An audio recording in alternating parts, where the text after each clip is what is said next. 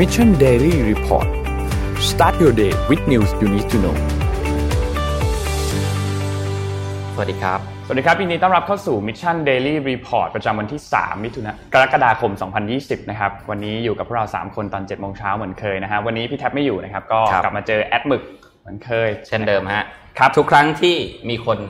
ติดธุระเดี๋ยวเราจะมาแทนเสมอ ครับผมพร้อมพร้อมพร้อมโอเคพร้อมทดแทนสแตนพร้อมบายทสดแตแทนนบายนะครับครับครับ เราไปที่ตัวเลขกันก่อนเลยดีกว่าครับอ่าตัวเลขผู้ติดเชื้อนะครับ จอห์นฮอปกินส์รายงานตัวเลขผู้ติดเชื้อสะสมตอนนี้ 10ล้าน7 1 7 158 คนนะครับ ตัวเลขผู้ที่เสียชีวิตนะครับอยู่ที่ 516,738 คน แล้วก็ตัวเลขผู้ที่รักษาหายแล้วนะครับมี 5 5 1 6 2 2 คนนะครับ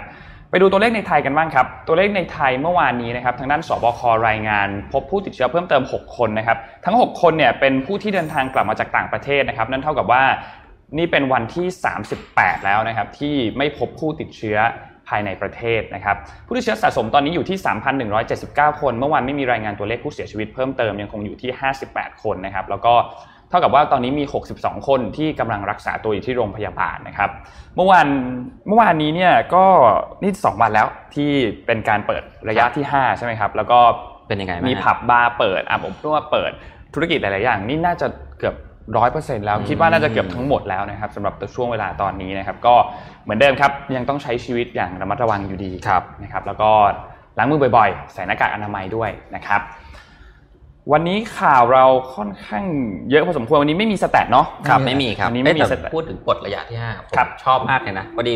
ไม่ได้ส่งรูปให้ทางทีมงานแต่ว่าผมแอบเห็นมีคนไปถ่ายรูปในในผับที่หนึ่งมานะครับแล้วก็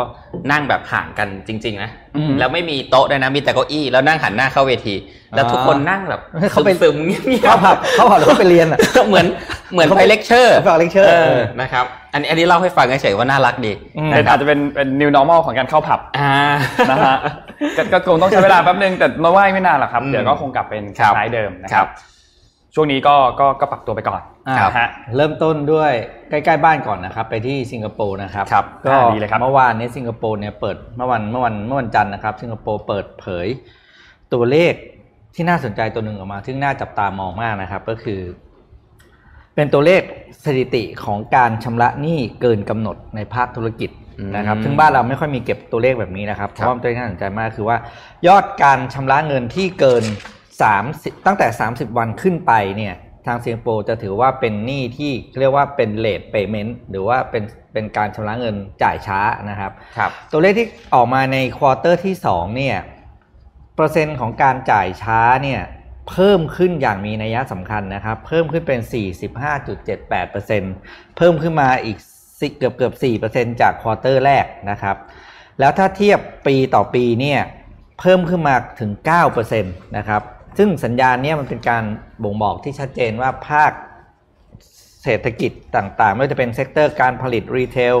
นะครับ หรือแม้ว่าการก่อภาคการก่อสร้างของเศรษฐที่สิงคโปร์เนี่ยกำลังมีปัญหาเรื่อง cash flow อย่างมากนะครับ ถ้าไปดูเจาะราย sector นะครับเนี่ยก็จะดูว่าในภาครีเทลเนี่ย slow payment เนี่ยเพิ่มขึ้นไปถึง 51%จาก 40%เมื่อปีที่แล้วนะครับอืมคือปีเดียวเนี่ยคือช่วงเดียวกันของปีเดียวกันเนี่ยเพิ่มขึ้น 10%ในขณะที่ภาคของการบริการเนี่ย slow payment ก็เพิ่มขึ้น 5%เหมือนกัน ส่วนของภาคอุตสาหกรรมหนักเช่นการก่อสร้างเนี่ย slow payment เนี่ย ยังเพิ่มขึ้นไม่มาก เพราะส่วนมากเป็นการลงทุนจากภาครัฐนะครับ เพราะฉะนั้นเป็นสิ่งที่น่าจับตามองว่าตัวเลขเศรษฐกิจของสิงคโปร์เนี่ยที่ต้องบอกตอนนี้กำลังอยู่ในช่วงน่าเป็นห่วงเรื่องของ second wave เนี่ยจะเป็นอย่างไรต่อไปนะครับ แต่ว่าก็ไม่ได้น้อยเหมือนกันในแง่ผลกระทบนนท์ขออยู่ที่สิงคโปร์ต่อดีกว่า เพราะว่าสิงคโปร์ตอนนี้เนี่ยอย่างที่เราทราบกันว่าเพิ่งมีการประกาศยุบสภา ใช่ไหมครับ แล้วก็ตอนนี้เตรียมที่จะมีการเลือกตั้งใหม่อีกครั้งหนึ่งในวันที่ 10 กรกฎาคมอืมที่จะถึงนี้นะครับ CNBC เขาเลยเขียนบทความหนึ่งขึ้นมาครับที่บอกว่า 5 เหตุผลว่าทำไมในปีนี้เราควรถึงจะติดตามการเลือกตั้งที่สิงคโปร์ นะครับน่าสนใจเหมือนกัน เหตุผลแรกครับเขาบอกว่าคือตอนนี้เนี่ยสิงคโปร์เนี่ยเป็นประเทศหนึ่งที่ในช่วงเริ่มต้นของการระบาดเนี่ยถือว่าควบคุมค่อนข้างดี การสื่อสารระหว่างรัฐบาลกับประชาชนทำได้ค่อนข้างดี เพราะว่าทางนายกรัฐมนตรีเลียเซียนลุงเนี่ยเขาก็มีการออกมาสื่อสารกับประชาชนอยู่เป็นระยะระยะใช่ไหมครับบอกถึงสถานการณ์อย่างแท้จริงว่าตอนนี้เกิดอะไรขึ้น สิงคโปร์มีแผนที่จะเตรียมรับมือยังไงนะครับ ทีนี้แต่ประเด็นก็คือมันมีเคสที่เกิดขึ้นที่ หอพักอันนึงที่เป็นหอพักของคนงานนะครับ ซึ่งหอพักคนงานอันนั้นเนี่ยก็เกิดเกิดการ outbreak ขึ้น เกิดการระบาดขึ้นนั่นซึ่ง 90%นะครับประมาณของประมาณเคสที่พบในสิงคโปร์เนี่ยส่วนใหญ่ตอนนี้คือพบมาจากมีความเชื่อมโยงจากตัวหอพักอันนี้ทั้งหมดนะครับแต่ว่าสถานการณ์ในประเทศถือว่ายังค่อนข้างดีอยู่แต่อย่างไรก็ตามตัวเลขมันก็พุ่งสูงขึ้นมาเขาก็เลยให้ผมว่าตอนนี้เนี่ยมันเป็นจังหวะที่สิงคโปร์เนี่ยกำลัง เหมือนเป็นช่วงขาขึ้นอะ ขาขึ้นในขาขึ้นในที่นี้หมายถึงตัวเลขของผู้ติดเชื้อนะ ขึ้นมาอันนี้เรียกขาขึ้นเหรอตัวเลขของผู้ตัวเลขของผู้ติดเชื้อขาขึ้นมา ขาขึ้นไก่แล้วผักขาขึ้นมาไก่แล้วผักครับใช่ครับ ทีนี้มันก็เลยเป็นเหตุผลว่า คือถ้ามันไม่มีการเลือกตั้งในช่วงเวลานี้เนี่ยดิฉันให้ผมว่าถ้าการระบาดเนี่ยมันยังดึงยาวต่อไปจนถึงช่วงปีหน้า แล้วรัฐบาลปัจจุบันหมดวาระแล้วเนี่ยแล้วมันมีช่วงเปลี่ยนต่อระหว่างรัฐบาลตอนนั้นเนี่ยมันอาจจะไม่ค่อยดีนะ ช่วงเวลานี้เลยเป็นช่วงเวลาที่ค่อนข้างเหมาะสมนะครับในการที่จะมีการเลือกตั้ง ทีนี้เรามีภาพให้ดูอันนึงคือภาพ N3 ครับ ภาพ N3 เนี่ยเป็นภาพที่โชว์ daily case นะครับสำหรับผู้ติดเชื้อที่เพิ่มขึ้นมารายวันนะครับ ภาพนี้เนี่ยเราจะเห็นว่าในช่วงเริ่มต้นของต้นปีเนี่ยคือสิงคโปร์ควบคุมได้ค่อนข้างดีมาโดยตลอดจนถึงเดือนเมษาเมษายนเห็นไหมครับพอเดือนเมษายนหลังจากนั้นเนี่ยก็มีการพบเคสที่เกิดขึ้นที่หอพัก และหลังจากนั้นก็พุ่งสูงขึ้นไปมากเลยต่อวันนะครับ แล้วก็ค่อยๆ ลดลงมา ซึ่งตอนนี้ก็ควบคุมได้ทรงๆ แต่ยังถือว่าเป็นการพบผู้ติดเชื้อที่ค่อนข้างเยอะอยู่ที่สิงคโปร์นะครับ เหตุผลที่ 2 ครับ ขอภาพ N4 ขึ้นมาครับ ภาพ N4 อันนี้เนี่ยเป็นภาพที่โชว์ให้เห็นถึงตัวเลขการเติบโตของ GDP ต่อปีนะครับ จะเห็นว่าการเติบโตของ GDP ต่อปีของสิงคโปร์เนี่ยมันมันมันมันโตช้าลงนะครับซึ่งก็แสดงให้เห็นว่าเศรษฐกิจของสิงคโปร์ในช่วงเวลาตอนนี้เนี่ยก็ค่อนข้างที่จะไม่ค่อยดีสักเท่าไหร่นักนะครับ ทางด้าน ทางการของสิงคโปร์เนี่ยเขาออกมาประมาณการนะครับว่าตัวเลขเศรษฐกิจการเติบโตในปีนี้เนี่ยคาดว่าน่าจะติดลบ4ถึงลบ7%นะครับก็แน่นอนว่ามาจากมันมีผลมาจาก 2 อย่างแล้ว ตั้งแต่ช่วงปีที่แล้วเนี่ยคือสิงคโปร์เองก็ได้รับผลกระทบจากการทะเลาะกันของทางจีนแล้วก็สหรัฐในเรื่องการค้าด้วย บวกกับปีนี้ในเรื่องของการระบาดของโคโรนาไวรัสก็เช่นเดียวกันนะครับทำให้สิงคโปร์เองก็ได้รับผลกระทบเช่นเดียวกันนะครับ เหตุผลที่3ครับ เหตุผลที่3เนี่ยคือเรื่องของการเปลี่ยนคนที่มานำประเทศครับ คือตอนนี้เนี่ยลีเซียนลุงเนี่ยเขาเคยพูดไว้ก่อนหน้านี้ว่าเขาเนี่ยจะเล่นการเมืองอะจนถึงอายุแค่ 70 เท่านั้น ซึ่งตอนนี้เขาอายุ 68 นั่นหมายความว่าในการเลือกตั้งสมัยนี้เนี่ยคาดว่าน่าจะเป็นสมัยสุดท้ายแล้วที่เขาลงรับสมัครเลือกตั้งนะครับ เพราะว่าทีนี้ถ้ามันมีการเปลี่ยนจริงๆเนี่ยตั้งแต่มีการตั้งแต่มีสิงคโปร์เป็นอิสระเนี่ยนะครับ ต้องบอกว่าไม่เคยมีพรรคไหนชนะเลย นอกจากพรรค PAP นะครับ PAP ชนะมาโดยตลอดนะครับ เพราะฉะนั้นในรอบนี้เนี่ยเลยน่าสนใจว่าถ้าหากว่ามันมีการเปลี่ยนจริงๆเนี่ยนะครับมีคนที่จะขึ้นมาแทนจริงๆเนี่ยมันจะเป็นใครสำหรับลีเซียนลุงต่อจากนี้หลังจากนี้นะครับการเลือกตั้งครั้งนี้เลยเป็นจุดที่ค่อนข้างน่าสนใจนะครับ อันที่4ครับอันที่4เนี่ยอย่างที่พี่ปิ๊กเล่าให้ฟังวันนั้นแล้ว คือขั้วตรงข้ามครับขั้วตรงข้ามจากปกติแล้วเนี่ยก็ดู คือดูดูแล้วน่าจะยากอะที่จะเอาชนะได้นะครับ แต่รอบนี้มันมีประเด็นน่าสนใจอันหนึ่งคือคนในครอบครัวน้องชายของลีเซียนลุงคือลีเซียนหยางเนี่ยนะครับ เขาได้มีการเข้าไปสมัครในพักฝั่งตรงข้ามของทางลีเซียนลุง ซึ่งโอเคตัวเขาเองเนี่ยเขาก็บอกว่าเขาอะไม่ได้ต้องการที่จะไปลงรับสมัครตำแหน่งในตำแหน่งอะไรก็ตาม แต่ว่าเขาจะเข้าไปสนับสนุนในพักนะครับ ก็คืออาจจะเป็นในเหมือนกลุ่มเป็นกลุ่มผู้บริหารของพักแนวๆนั้นนะครับ ซึ่ง ก็เลยทำให้เป็นประเด็นที่น่าสนใจขึ้นมาว่าเฮ้ยสองพี่น้องเปิดตัวแล้วด้วยเปิดตัวแล้วด้วยใส่เสื้อสีแดงมันก่อนขาวแดงถูกต้องไม่ใช่สีเหลืองสีแดงอะไรอย่างเงี้ยขาวแดงขาวแดงครับผมขาวขาวแดงขาวแดงครับเพราะว่า PAP เขาสีน้ำเงินไงอ๋อครับครับแล้วก็เหตุผลสุดท้ายครับ เหตุผลสุดท้ายคือการเลือกตั้งในช่วงนี้เป็นการเลือกตั้งในช่วงการระบาดของโคโรนาไวรัสอ่า สิงคโปร์ไม่ใช่ประเทศแรกนะครับที่มีการจัดการเลือกตั้งในช่วงการระบาด เพราะว่าก่อนหน้านี้เนี่ยก็มีเกาหลีใต้แล้วที่เป็นการเลือกตั้งครั้งใหญ่นะครับที่พรรคของคุณมูนแจอินก็ได้รับการเลือกตั้ง แล้วก็ให้ ทำการนำประเทศต่อไปนะครับ ซึ่งก็จะทำให้เรื่องนี้เนี่ยกลายเป็นเรื่องที่น่าสนใจ เพราะว่าโอเคแน่นอนแหละในวันที่มีการโหวตในวันที่มีการเข้าไปลงคะแนนเนี่ยมันก็ต้องมีมาตรการอะไรต่างๆ ที่ต่างจากเดิมอย่างแน่นอนนะครับ นี่ก็คือ 5 เหตุผลว่าทำไมทุกคนถึงควรจะติดตามการเลือกตั้งที่คือปีนี้มันปีมันมันเป็นปีเลือกตั้งของโลกจริงๆนะจริงเหมือนสหรัฐอเมริกาสิงคโปร์แล้วก่อนเกาหลีใต้ แล้วก็เพิ่งมีประเทศอะไรที่ก็เลือกตั้งไปก่อนนั่นเหมือนกันครับนะ จบแค่นี้ จบแค่นี้ปีที่แล้วปีแล้วปีแล้วปีแล้วครับโอเคเดี๋ยวพาไปอเมริกาบ้างไปดูข่าว อันหนึ่งมีข่าวช็อกโลกนะครับ เมื่อวานที่สหรัฐอเมริกา สดๆร้อนๆเลยก็คือว่า NPC International นะครับ บริษัทที่เป็นแฟรนไชส์ซีใหญ่ที่สุดของพิซซ่าฮัท ในสหรัฐอเมริกานะครับได้ยื่น Chapter 11 เรียบร้อยแล้วนะครับโอ้อันนี้ข่าวใหญ่มากเมื่อวานนะครับก็คือคนนี้เขาใหญ่จริงครับ คือเขาเป็นบริษัทที่เป็นเป็นผู้ซื้อแฟรนไชส์จากแบรนด์ชั้นนำอยู่หลายแบรนด์นะครับ แต่ว่าเป็นผู้ซื้อแฟรนไชส์ใหญ่ที่สุดของพิซซ่าฮัทที่ที่นั่นนะครับเขาซื้ออะไรบ้างครับเขาซื้อพิซซ่าฮัทนะครับเวนดี้นะครับแล้วก็ชาโกเบลซึ่งเป็น 3 เขาเรียกว่า Quick Restaurant ชั้นนำทั้งนั้นนะครับ โดยเมื่อวานนี้ NFC เนี่ยได้ยื่นขอปรับโครงสร้างหนี้นะครับ เพื่อให้ธุรกิจสามารถดำเนินต่อไปได้นะครับ NFC ใหญ่แค่ไหนครับ ก็เขาเป็นเจ้าของร้านพิซซ่าฮัทเนี่ย1,225 สาขาทั่วสหรัฐอเมริกานะครับ แล้วก็ 385 สาขาของเวนดี้นะครับ ปัจจุบันนี้จ้างพนักงงาน full time นะครับอยู่ 7,500 คน และอีกประมาณ 29,000 คนที่เป็นพนักงาน part time นะครับ operate อยู่ใน 30 รัฐทั่วสหรัฐอเมริกาหลักๆ ก็อยู่ที่ภาคกลางนะครับ โดยแผนการปรับโครงสร้างหนี้ตัวนี้เนี่ยก็บอกจะทำสำเร็จภายใน 6 เดือน แต่ว่าสิ่งที่น่าสนใจก็คือว่าบางส่วนเนี่ยคือจะมีการเปลี่ยนหนี้เป็นทุน โดยคาดว่าจะให้ตัวพิซซ่าฮัทตัวแม่เนี่ยเข้ามาร่วมถือหุ้นด้วยเพื่อบริหารต่อไป แต่ว่าทางยำคอมพานีเนี่ยนะครับยำแบรนด์ในบริษัทตัวแม่เนี่ยยังไม่ออกมา ตอบรับเงื่อนไขนี้นะครับในส่วนนี้คือจะเป็นส่วนที่สหรัฐอเมริกาเท่านั้นนะครับ ไม่เกี่ยวข้องกับพิซซ่าในประเทศอื่นๆทั่วโลก แต่ก็เป็นข่าวใหญ่มาก เพราะว่าถ้าคนนี้เป็นอะไรไปเนี่ยก็อย่างที่บอกคือจำนวนแรงงานกว่า 35,000ตำแหน่ง จะได้รับผลกระทบอย่างหลีกเลี่ยงไม่ได้เลยนะครับอันนี้คือถือว่าข่าวใหญ่ที่สุดแล้วนะครับ เพราะว่าไม่มีใครคิดว่าธุรกิจแฟรนไชส์เนี่ยจะจะมีปัญหาได้ขนาดนี้นะครับ อยู่ที่อเมริกาต่อนะครับ เมื่อวานผมเล่าให้ฟังเรื่องของ Barnes Noble ที่มีการ ปรับตัวในเรื่องของกลยุทธ์ในการเปิดสาขาปิดสาขาแล้วก็จัดการทางหน้าร้านนะครับ วันนี้มีอีกแบรนด์หนึ่งมาเล่าให้ฟังก็คือ Walgreens นะครับคือร้านขายยาที่เป็นเชนใหญ่ของสหรัฐอเมริกานะครับ ขอภาพ Walgreens ขึ้นมาครับ P สองภาพติดกันอะส่งมาจำไม่ได้ละเลขอะไร Walgreens เนี่ยนะครับก็ P หนึ่ง P สองก็จำไม่ได้ไม่ใช่อันนี้ อันนั้นมาร้านอีกอันหนึ่งจำเบอร์ไม่ได้นะครับ อ่าเปิดไปเรื่อยๆ เดี๋ยวจะถูกสักลูกเอ้ยไม่ถึงขนาดนะพีหนึ่งไอ้พีสองครับพีสองพีนั่นมันเมื่อวานอ่าเอาไปเมื่อไหร่เสียเวลาวอลกรีนเนี่ยออกมาเมื่อวานออกมาประกาศว่าจะเปลี่ยน store format ใหม่นะครับ ก็คือจะปรับรูปแบบการให้บริการของร้านสาขา โดยจะเน้นที่การเป็นร้านแบบเกียร์ไปทางการเป็น healthcare store มากขึ้นนะครับ แล้วก็ร้านจะเล็กลงนะครับ ไม่ไม่ไม่ใหญ่โต เหมือนเมื่อก่อนแล้ว ต้องบอกอย่างนี้ครับวอลกรีนเมื่อก่อนเนี่ย เป็นร้านที่เป็นร้านขายยาแล้วก็ขายยาแบบเยอะมาก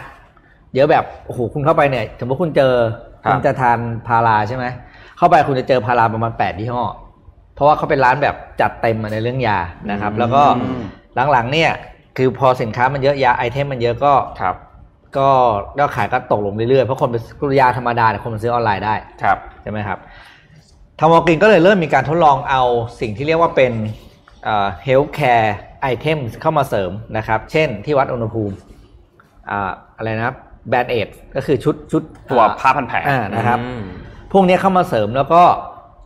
มีผลตอบรับที่ดีขึ้นนะครับ พอช่วงโควิดที่ผ่านมาวอลกรีนก็เลยเห็นสัญญาณชัดเจนและถือเป็นโอกาสที่ดี ก็เลยปรับ strategy ใหม่ของการทำธุรกิจคือลดสาขาของสาขาลงประมาณ เหลือแค่หนึ่งในสามของที่เคยเป็น นะครับ แล้วก็สินค้าเนี่ยจากยาที่บอกว่า แต่ละตัวจะมี6ถึง7ยี่ห้อเนี่ยจะเหลือแค่ 2 ตัวครับแล้วเพิ่มรายการสินค้าที่เป็น healthcare item เข้าไปอย่างที่ผมบอกนะครับ มีเครื่องวัดไข้มี Band-Aid นะครับหรือว่าแม้กระทั่งอาหารเสริมที่เป็นอาหารเสริมเพื่อสุขภาพแบบกินแบบเฉพาะทางนะแล้วทุกร้านจะมี pharmacy ประจำตลอด แล้วก็เน้นการให้คำปรึกษาเชิงลึกกับ ลูกค้าที่เข้ามาขอรับคำแนะนำเรื่องการซื้อยาทานนะครับ เพราะว่าเขาต้องการเอาชนะในเรื่องของการสั่งยากินเองออนไลน์ เพราะยาบางประเภทซื้อออนไลน์ได้ครับใช้บริการต้องไม่ลืมว่ามันมียาที่ไม่ได้เป็นยาควบคุม แบบสามารถสั่งเองได้เลยนะครับ แต่มันก็มียาจำนวนมากที่ต้องสั่งหรือขายโดยผ่านเขาเรียกว่า prescription หรือใบสั่งยาจากหมอนะครับซึ่งวอลกรีนเนี่ยใช้จุดนี้ ซึ่งในบางรัฐนี่ต้องบอกว่าในบางรัฐของวอลกรีนเนี่ยต้องบอกว่าเภสัชกรสามารถสั่งยาได้เองอ๋อ ไม่ต้องไม่ต้องผ่านหไม่ต้องผ่านแพทย์อ่าอ่าแต่บางรัฐยังต้องผ่านเพศอะผ่านแพทย์แพทย์เพราะเลยกลารว่าครับบอกกินมองเห็นช่องนี้อะครับ ก็เลยปรับ research strategy ตรงนี้เป็นจุดสำคัญนะครับ ก็เขาเรียก strategy นี้ว่า over the counter medication อืมอ่านะครับ ก็เป็นอีกทางหนึ่งที่ทำให้วอลกินกลับมา น่าจะกลับมายืนอยู่ได้อย่างแข็งแรงนะครับครับโอ้ถือว่าใหญ่มากนะ ลดขนาดพื้นที่ลงเหลือหนึ่งเหลือแค่หนึ่งในสามอืมนะครับ เรานนขอไปเรื่องใหญ่เลยแล้วกันนะครับ เราอัปเดตสถานการณ์ฮ่องกงกันนิดนึงดีกว่าอืมนะครับ เมื่อวานนี้เนี่ยเท่าที่เห็นเนี่ยอย่างที่เราทราบครับว่าพอมีการผ่านกฎหมายความมั่นคงแล้วเนี่ยที่น่าจับตามองคือช่วงวันหยุดนี้ครับว่าจะมีการชุมนุมครั้งใหญ่หรือเปล่า เพราะว่าอย่างที่เราเห็นมาในช่วงปีที่แล้วทุกครั้งอะผู้ชุมนุมเขาจะชุมนุมกันในช่วงวันหยุดนะอืมวันธรรมดาเขาก็ไปทำงานไปทำอะไรกันตามปกติ แต่ว่าที่มีการชุมนุมใหญ่ ๆ กันเนี่ยก็จะช่วงวันหยุดนะครับ ทีนี้ ทางด้านจีนเมื่อวานนี้เนี่ยหลังจากที่สหรัฐเริ่มมีการที่จะออกการแซงชั่นออกการที่ระงับสถานะพิเศษ เริ่มมีการคว่ำบาตรทางจีน คว่ำบาตรทางฮ่องกงเพิ่มเติมจากการผ่านตัวร่างกฎหมายความมั่นคงอันนี้ใช่ไหมครับครับ ทีนี้ทางจีนเมื่อวานนี้เนี่ยเขาก็ออกมาเตือนสหรัฐเหมือนกัน แล้วก็เตือนทางสหราชอาณาจักรด้วยเมื่อวานสหราชอาณาจักรเนี่ยมีการพูดถึงตัวพาสปอร์ตตัวหนึ่งที่เป็น BNO ใช่ไหมครับ British Overseas National นะครับซึ่งไอตัวอันนั้นเนี่ยก็จะทำให้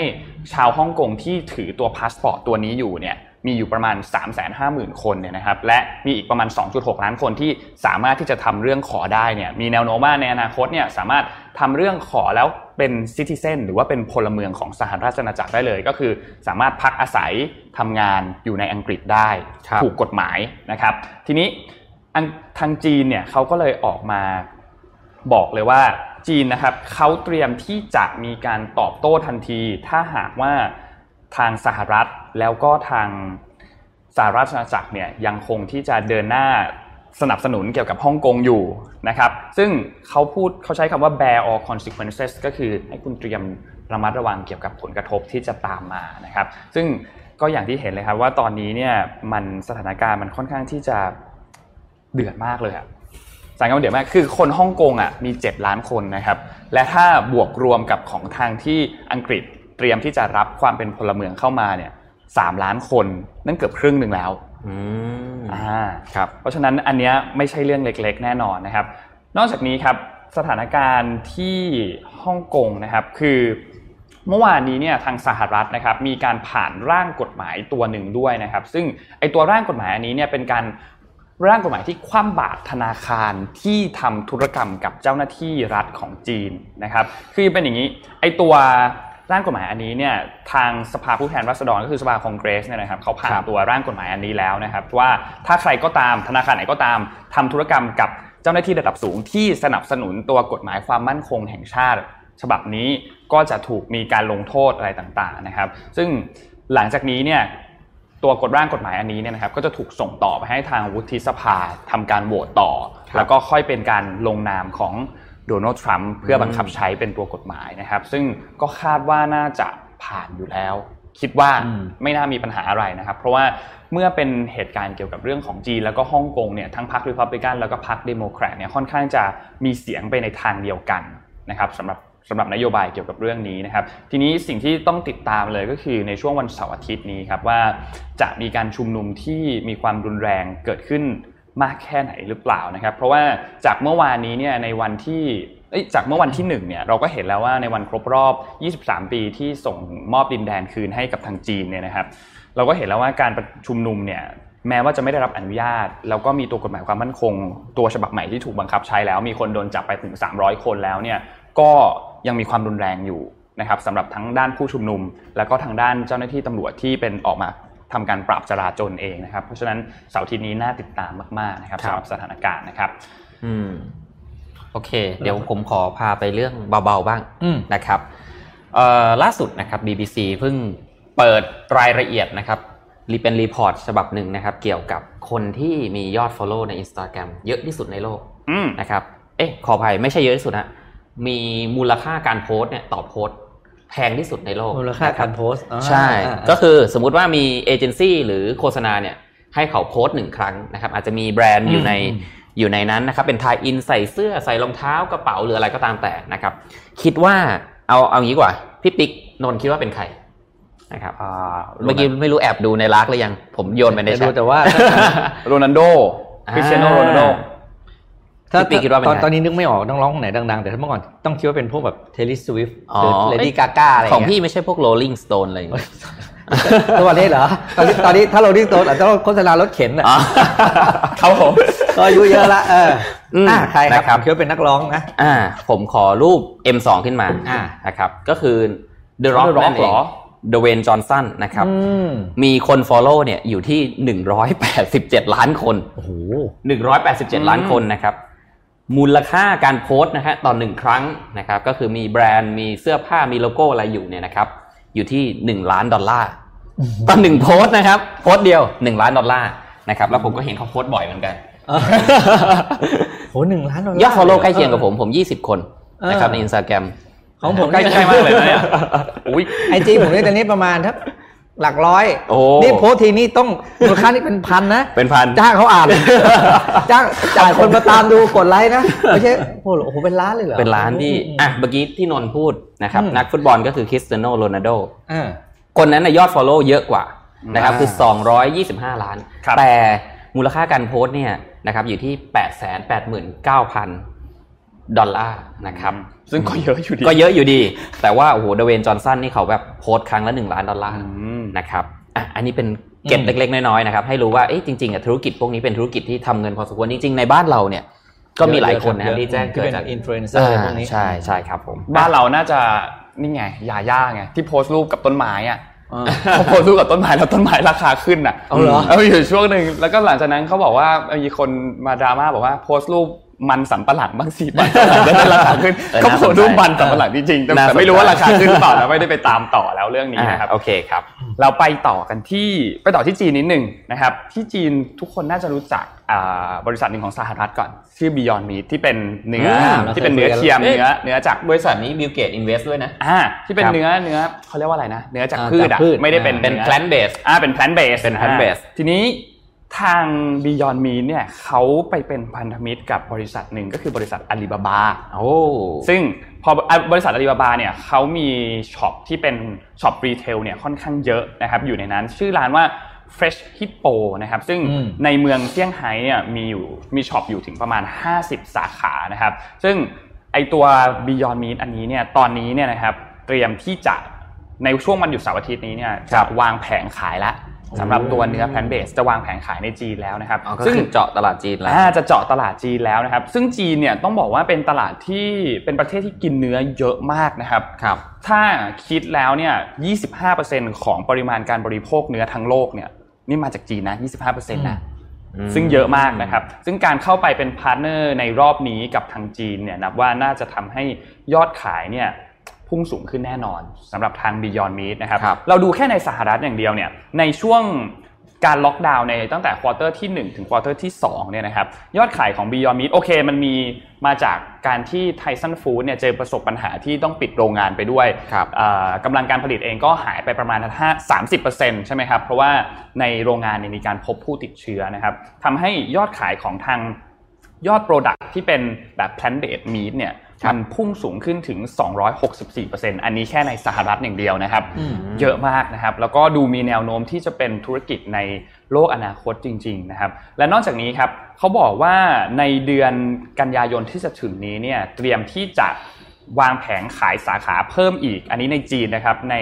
กรุงปักกิ่ง แล้วก็ในเมืองหางโจวนะครับ เพิ่มขึ้นไปอีกนะครับ ซึ่งก็จะไปลงอยู่ในร้านที่เป็นอ่า เจ้าของเดียวกับอาลีบาบานั่นแหละที่อาลีบาบาเป็นเจ้าของนะครับซึ่งก็น่าสนใจครับว่าน่าสนใจมากๆสำหรับอันนี้นะครับเขาบอกว่าทางด้าน CEO นะครับคุณอีธานบราวน์นะครับ CEO ของทาง Beyond Meat เนี่ยเขาก็บอกว่า retail will be the critical part of our success in China คือการค้าปลีกเนี่ยการ retail เนี่ยจะเป็นส่วนสำคัญเลยที่จะทำให้เราประสบความสำเร็จในจีนครับแค่นี้เขาก็ทำไม่ไหวอยู่แล้วนะ Beyond Meat อะใช่เขาไปขายได้จีนเออจะผลิตไหวไหมเนี่ยขายขายดีมากนะ คือมันเป็นเทรนด์จริงๆอะแต่สิ่งผมว่าที่น่ากลัวคือพอให้จีนเข้าไปเห็นเนี่ยจีนเดี๋ยวจีนจะทำออกมาก็บ้ทำออกมาเองเออนะครับเออเนาะใช่แต่ว่าแต่ว่าจริงๆแล้วจีนเองก็สนับสนุนธุรกิจสหรัฐหลายอันเหมือนกันนะ อย่างอย่างยกตัวอย่างอย่างเทสลาอย่างเงี้ยอืมจีนก็สนับสนุนแบบมาก ๆเลยนะครับ เราจะเห็นภาพที่อีลอนมัสไปเต้นไปอะไรก็ก็ก็ประสบความสำเร็จจริงๆนะครับแล้วก็นอกจากนี้เนี่ยทางเทสนนพูดถึงเทสลาขอขอแว็บนิดนึงนะครับอืมเทสลาเองเนี่ยเขาก็หลังจากที่ยอดขายรถยนต์มันก็ตกแหละคือมันตกทุกยี่ห้อแหละนะครับแต่ว่าเขาก็มีมาตรการที่ลดละลดราคาด้วยอย่างในอเมริกาเนี่ยเขาก็ลดรู้สึกจะลดราคา 6%ในจีนเองก็ลดราคาเหมือนกัน แต่ว่าไม่แน่ใจว่าลดราคาเท่าไหร่นะครับแต่ก็เพื่อกระตุ้นยอดขายให้มันกลับมานะครับซึ่งก็เป็น strategy หนึ่งที่ค่อนข้างโอเค แล้วก็ได้รับการสนับสนุนในจีนด้วยสำหรับรถยนต์เทสลานะครับ ทีนี้ก็รอดูกันต่อไปว่า Beyond Me เนี่ยจะประสบความสำเร็จแค่ไหนนะครับในตลาดจีนนะครับ อืม คือจริง ๆ แล้วตัว Beyond Meat เนี่ย นอกจากว่ามันเป็นคือเขาเรียกอะไรคนที่กินมังสวิรัตก็จะน่าจะได้กินรสชาติที่มันเหมือนเนื้อ อีกมุมหนึ่งผมว่ามันเป็นเรื่องของสิ่งแวดล้อมเหมือนกันนะอืมเพราะว่า จริงใช่ๆจใช่ริงๆจจริริงงจริงๆเพราะว่าถูกต้องสิเอ่อถ้าเราไปดูเรื่องของเอ่อเขาเรียกอะไร global climate change ต่างๆ ครับอืมส่วนหนึ่งที่สำคัญก็คือมาจากปศุสัตว์นะครับอืมหรือว่าการปล่อยมีเทนที่มาจากเอ่อมูลของสัตว์อืมต่างอืมๆนะครับรวมถึงกระบวนการในการผลิตอาหาร เพื่อไปป้อนให้กับเอ่ออุตสาหกรรมเนี้ยครับนะครับมันใช้ปริมาณเยอะมากนะครับการที่มีตัวเขาเรียกว่าอะไรนวัตกรรมนี้เข้ามาเนี่ยก็ต้องดูว่าในระยะยาวเลยเนี่ยมันจะสามารถช่วยลดได้ขนาดไหนนะคครัรับบอืมแต่น่าสนใจมากๆ อือืมมดี ครับอะจะไปดูที่ญี่ปุ่นนิดนึงนะครับครับญี่ปุ่นเนี่ยเมื่อวานเมื่อวันที่หนึ่งที่ผ่านมานะครับ ก็เพิ่งมีประกาศบังคับใช้นี่ผมก็เซอร์ไพรส์นะร้านช้ากว่าบ้านเราไปเยอะเหมือนกันนะครับ ก็คือรัฐบาลญี่ปุ่นเพิ่งประกาศให้ร้านสะดวกซื้อทั่วประเทศนะครับ ทุกทุกร้านทุกสาขารวมถึงร้านค้าปลีกและซูเปอร์มาร์เก็ตเนี่ยนะครับเริ่มเก็บเงินค่าถุงพลาสติกแล้ว เป็นบังคับเก็บนะครับอ๋อกับกับผู้ กับผู้บริโภคที่ไปซื้อของภายในภายในร้านค้านะครับ โดยเก็บถุงละประมาณ 3-5 เยนนะครับ ก็อันนี้ก็คือเหมือนกับบังคับอะนะครับว่า ถ้าคุณจะเอาถุงพลาสติกคุณต้องจ่ายตังค์นะครับครับ เพื่อเป็นการส่งเสริมให้ประชาชนเนี่ยพกพาถุงผ้าหรือถุงพลาสติกส่วนตัวจากที่บ้านไปใช้ในการซื้อของนะครับครับคือหลายคนอาจจะไม่รู้ว่าประเทศญี่ปุ่นเนี่ยเป็นประเทศที่ใช้ถุงพลาสติกมากเป็นอันดับสองของโลก รองจากสหรัฐอเมริกานะครับ แล้วก็ญี่ปุ่นเนี่ยออกมาตรการนี้มาเพราะว่าตัวเองเนี่ยถูกกดดันจากการประชุมใหญ่ของประชาคมโลกที่โอซาก้าซัมมิตที่จัดที่บ้านตัวเองนะครับว่าอืมเรื่องของมาตรการการรณรงค์การลดใช้ถุงพลาสติกนะครับ ซึ่งหลาย ๆประเทศเนี่ยเขาตกลงกันแต่ตัวเองเนี่ยไม่เซ็นคาบ้านนะครับเออขาบ้านก็คือเหมื่อนกับว่ายังไม่สามารถยังไม่สามารถ ยังไม่สามารถคอมมิตได้เขาเขาเป็นชาติอย่างนี้ไงคือถ้าเขาทำไม่ได้เขาจะไม่เซ็นอ่าอ่าแล้วครับอันนี้การกลายว่าโดนได้รับแรงกดดันครับเขาบอกว่าไอการประชุมนี้เขาเรียก Ocean Plastic อ่า Charter Summit นะครับที่จัดที่โอซาก้านะครับก็รัฐบาลก็เลยต้องออกมาตรการอื่นออกมานะครับ แล้วก็แต่นักวิเคราะห์ก็บอกว่ามาตรการนี้มันค่อนข้างดูจะมีมีส่วนร่วมกับการใช้พลาสติกน้อยอืมเพราะว่าตัวถุงพลาสติกที่บอกใช้เป็นอันดับสองของโลกเนี่ยจริงๆแล้วมันเป็นแค่มูลค่าพลาสติกที่ใช้แค่ สามเปอร์เซ็นของญี่ปุ่นเองนะอืมคือน้เขาอยบอกว่าจริงๆแล้วเนี่ยค่อนข้างน้อยถ้าในภาคของกลุ่มที่เขารณรงค์สิ่งแวดล้อมเนี่ยเขากำลังพุชรัฐบาล ให้ไปเน้นเรื่องเก็บตังค์การใช้ไอ้กล่องเบนโตะแทนอ๋อพราะฉะนั้นเออพี่ไอ้นั่นกล่องน่ะเบนโตะมันมันเยอะเยอะกว่าเยอะอืมอืมไอ้ไอ้กล่องที่เราเห็นในซูเปอร์ที่เขาขายอะอ่าบอกเนี่ยเขาจะไปผลักดันเรื่องครับต่อแทน ก็เป็นเรื่องที่น่าติดตามนะครับ ว่าจะเป็นอย่างไร เพราะว่าญี่ปุ่นตอนนี้โดนกดดันหนักมาก เรื่องเรื่องสิ่งแวดล้อมโดยเฉพาะเรื่องถุงพลาสติกที่เราเห็นว่าจะไม่เคย ได้ยินญี่ปุ่นออกมาพูดเรื่องนี้เลยอืมถ้าพูดถึงถ้าสังเกตติดตามข่าวเรื่องสิ่งแวดล้อมเรื่องของพลาสติกนะครับญี่ปุ่นไม่ค่อยมี action เรื่องนี้ แล้วถ้าจำได้มันมีสตาร์ทอัพที่เนเธอร์แลนด์เด็กผู้ชายคนอายุ 17 ที่เขาทำไอตัวอะไรไปหมุนกลางทะเลอะครับและดูดถุงพลาสติกที่ทำเป็นน้ำวนนะครับอ๋ออ๋อเคยเห็นผมจำชื่อน้องเขาไม่ได้ ที่แรกเนี่ยเขาทดลองทดลองที่ญี่ปุ่นนะคุณอืมเพราะเขารู้ว่าที่ญี่ปุ่นมันเยอะจริงๆขยะอ่าพลาสติกในทะเลอะครับอ่าที่เขาเป็นสตาร์ทอัพแล้วเขาเรสฟันได้มหาศาลอะนะครับคือญี่ปุ่นนี่เป็นประเทศที่แบบว่าแพ็กเกจ แพ็กเกจจิ้งของก็เยอะอยู่แล้วทุกเออทุกอย่างเลยอะคือซื้อแล้ขวนขมออีกซื้ออะไรทีนึงแบบว่ามีแพ็กเกจจิ้งเพียบไปหมดเลยอะแต่แต่ในแง่หนึ่งมันก็ต้องเปลี่ยนทั้งสองขาเนาะอืมฝั่งของผู้ผคนลิใช้ตด้ด้ววยยเออแล้วฝั่งของผู้บริโภคด้วยเพราะว่าเอาจริงๆสมมติว่ามีแบรนด์คู่แข่งเนี่ยห่อเยอะกว่าห่อสวยกว่าดีกว่าอย่างเงี้ยหลายครั้งผู้บริโภคก็เลือกอันนั้นเหมือนกันอืมเออผมว่ามันต้องเป็นสองขาคู่กันไป อืมอืมนะฮะใช่ เอ๊ะพี่ปิ๊กขายกระเป๋านี่ใส่ถุงให้อยู่ป่ะพี่ถุงผ้าถุงกระดาษถุงกระดาษอ๋อบ้าขายกระเป๋า จะไหวบ้างพี่ ถุงกระดาษแล้วมีถุงผ้าครับถุงผ้าเพราะว่าให้เก็บรักษาอยู่ที่บ้านอ๋อครับคผรับมแต่หลังๆเราก็งดงด ถุงไซส์ใหญ่เราก็ไม่ทำละอืมเพราะถุงผ้าก็เราคือทำเป็นสายทำให้หนังมันเลยพอดีถุงผ้าแล้วทำเป็นเป็นหูหิ้วหนังเลยอ๋อเออคือเขาต้องอย่างเงี้ยครับพกถุงมาซื้อกระเป๋าพี่ปะหายไม่ต้องครับอ๋อไม่ต้องครับไม่มีใครผมว่ามีที่ร้านครับได้ครับอะอะเจ็ดโมงครึ่งเจ็ดโมงครึ่งครับ วันนี้ขอเป็นสไลด์ขึ้นมาเลยเป็นครับแอปนะครับครับผมอืจริง ๆ วันนี้น่ะ ก็คิดอยู่นานนะครับ ว่าจะพูดอืมเรื่องอะไรดี ก็มีคนแนะนำมาบอกเฮ้ยหมึกลองพูดเรื่องของจิตวิทยาการทดลองนู่นนี่นั่นบ้างสินะครับ เราก็พยายามนั่งหา ก็เจอแต่เรื่องมัสเมลโล่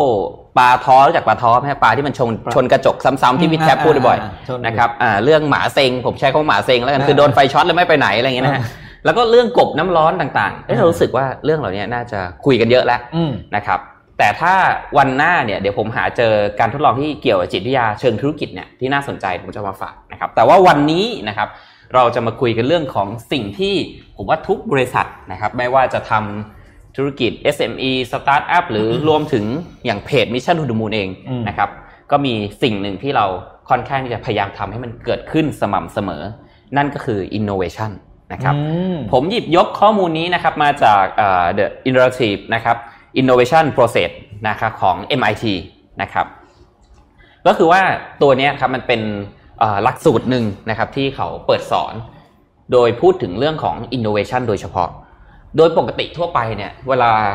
เอ่อเราไปเทคคอร์สหรือไปอ่านหนังสือที่เกี่ยวกับ innovation เนี่ยมันมักจะเป็นเรื่องของการปลายน้ำนะครับ ก็คืออมมันเกิดขึ้นแล้ว แล้วเรามาศึกษากรณีเกิดขึ้นว่าทำได้ยังไงมันทำได้อย่างไรใช่ วิธีคิดเป็นยังไง แต่อันเนี้ยครับเขาจะมาดูว่าพื้นฐานจริง ๆ แล้วอะเอ้ยวิธีคิดของสิ่งเนี้ยมันคืออะไรกันแน่นะครับ ผมอ่านแล้วก็น่าสนใจ ก็เลยหยิบมาเล่าให้ฟังนะครับอะขอสไลด์ถัดไปครับ โอเค ประเด็นหลักนะครับของการเกิด innovation เนี่ยมันเกิดจาก 2 วงกลมหลักๆนะครับซึ่งเวลาผมทำตัว position band หรือว่าอ่าทำ strategy ให้กับตัวเอ่อ mission to the moon หรือ mission to Pluto นะครับผมก็จะใช้ไอ้วงกลมแบบนี้แหละอืมนะครับแล้วก็ใส่ไปนะครับซึ่งเหมือนกันเลยในการทำ innovation เนี่ยเขาบอกว่า 2 วงกลมหลักที่คุณต้องมีนะครับก็คือเรื่องของมนุษย์นะครับ human กับอีกอันหนึ่งก็คือ physics physical นะครับอืมก็คือ มันสามารถเกิดขึ้นได้จริงไหม ในแง่ของฟิสิกส์นะครับ เมื่อสองวงกลมเนี้ยมาประจบกัน จะมีช่องว่างตรงกลาง ถ้ามีอีกวงหนึ่งข้างบนจะเป็นช่องเจ็ดสี ผมไม่ได้ส่งรูปไปนะฮะ แต่ถ้ามีอีกวงหนึ่งจะเป็นช่องเจ็ดสี ครับผมนะครับเอ่อแต่ไม่ใช่ประเด็นใช่ไหมฮะไม่ไม่ใช่ประเด็นโอเคนะครับเออแต่ว่าการที่มีสองวงเนี่ยมันจะมีพื้นที่ตรงกลางนะครับที่เราเห็นอยู่ก็คือ innovation จะเกิดขึ้นระหว่างสองขานะครับ ก็คือมนุษย์กับฟิสิกส์นะครับ ฝั่งที่เป็นเรื่องของคนเนี่ยง่าย ๆ เลยครับ ก็คือว่าไอสิ่งที่เราจะทำเนี่ย มันทำให้คนเนี่ยมีชีวิตที่ดีขึ้นไหมอำนวยความสะดวกให้เขาไหมและที่สำคัญที่สุดก็คือ เขาอยากได้มันหรือเปล่านะครับอืมอืมส่วนฝั่งที่เป็นฟิสิกส์เนี่ย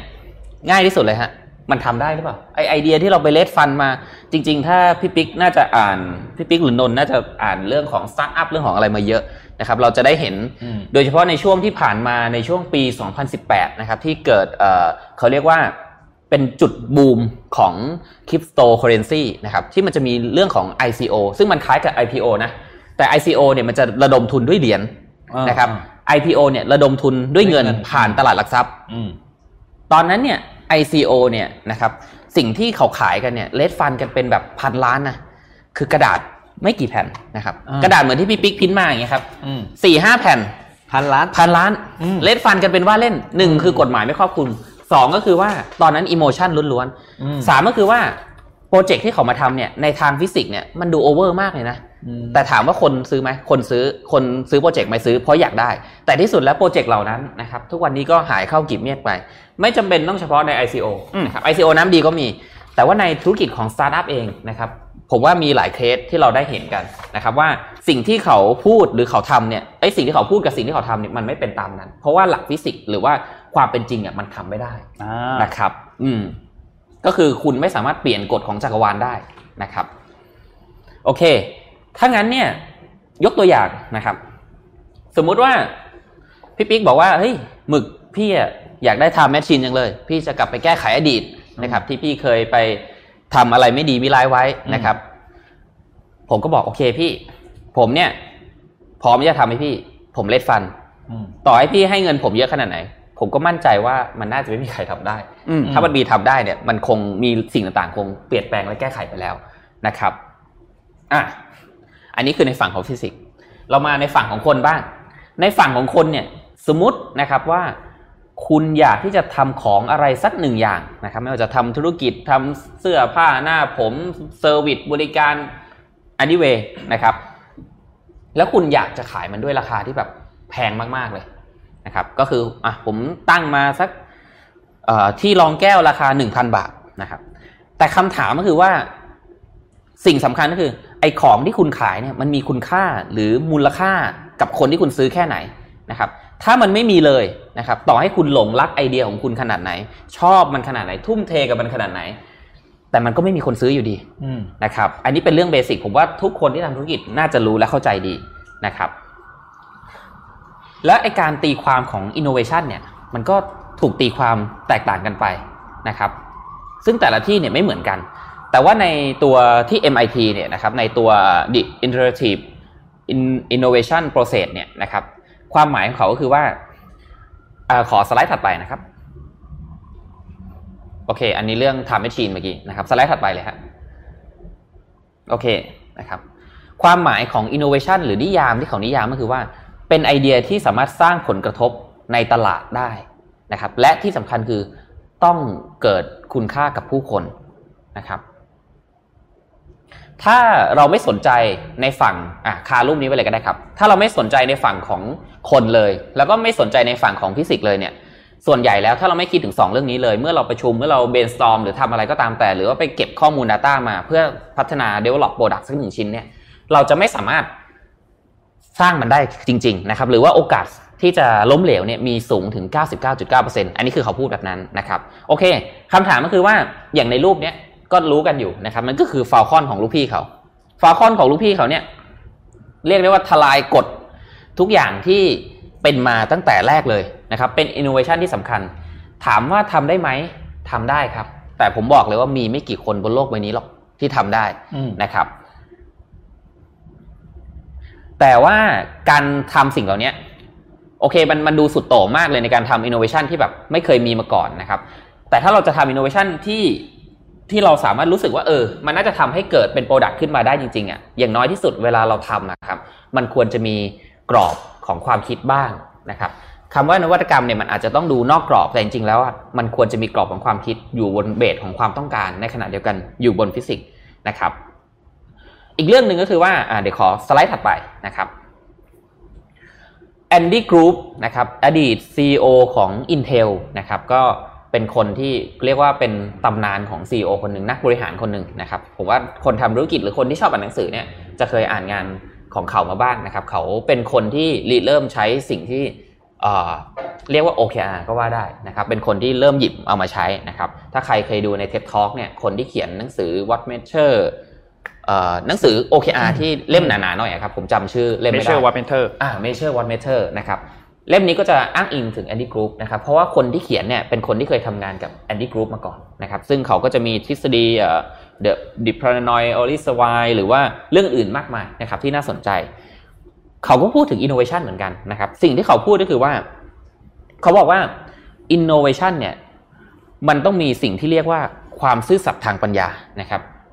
intellectual honesty นะครับถ้าผมแปลผิดขออภัยนะครับแต่ผมพยายามแปลแล้วว่าผมคิดว่าคำนี้น่าจะใกล้เคียงมากที่สุด นะครับ ก็คือถ้าคุณไม่สามารถถ้าคุณไปละเมิดสิ่งเนี้ยคุณก็จะไม่สามารถสร้าง innovation ได้นะครับโอเค ทีนี้ผมอยากจะยกตัวอย่างนิดนึงนะครับอะก่อนไปที่ตัวอย่าง ส่วนใหญ่อะเวลาหลายบริษัทหรือว่าหลายที่บางครั้ง ผมว่าในทีมผมเองก็จะมีบางครั้งนะครับ ที่เราตั้งอคติไว้ก่อนเลยว่าเฮ้ย เราประชุมกันเนี่ย เรา brainstorm กันเนี่ย เราต้องการหา product กันเนี่ย เราอยากได้แบบนี้ อยากแก้ไขปัญหาอย่างนี้ มีปัญหาแบบนู้นแบบนี้ คือแบบทุกอย่างเนี่ย based on ในที่ประชุมทั้งนั้นเลย แต่ไม่เคยไปคุยจริง ๆ แล้วว่า เอ้ย ความต้องการจริงๆอะไอสิ่งที่มันเป็นปัญหาจริง ๆ หรือว่า job be done เนี่ย job be done ของลูกค้าเนี่ยมันคืออะไรกันแน่นะครับ ยกตัวอย่าง ยกตัวอย่างนะครับ สมมติวันนี้พี่ปิ๊กไปเดทมา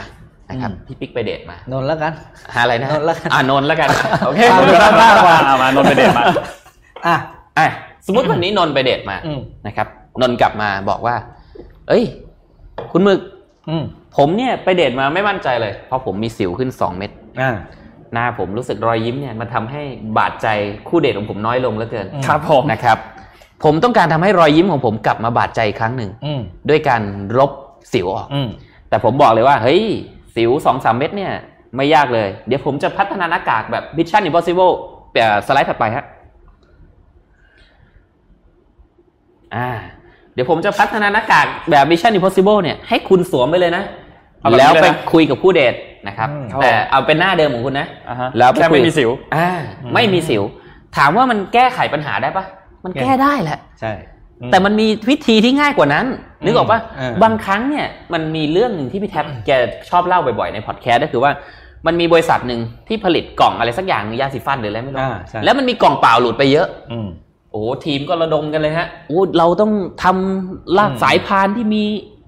ม่านวัดน้ำหนักอ่านู่นนี่นั่นเครื่องสเกลอะไรเอเต็มไปหมดว่าไปโอ้โหวิศวะ engineer มานั่งกันเพียบเลยไอ้คนอยู่ในสายพานไปอืมเอาพัดลมมาตัวหนึ่งอืมระหว่างที่ไอ้พวกนี้ไปทำไปเอาพัดลมมาตัวหนึ่งไปตั้งปั๊ก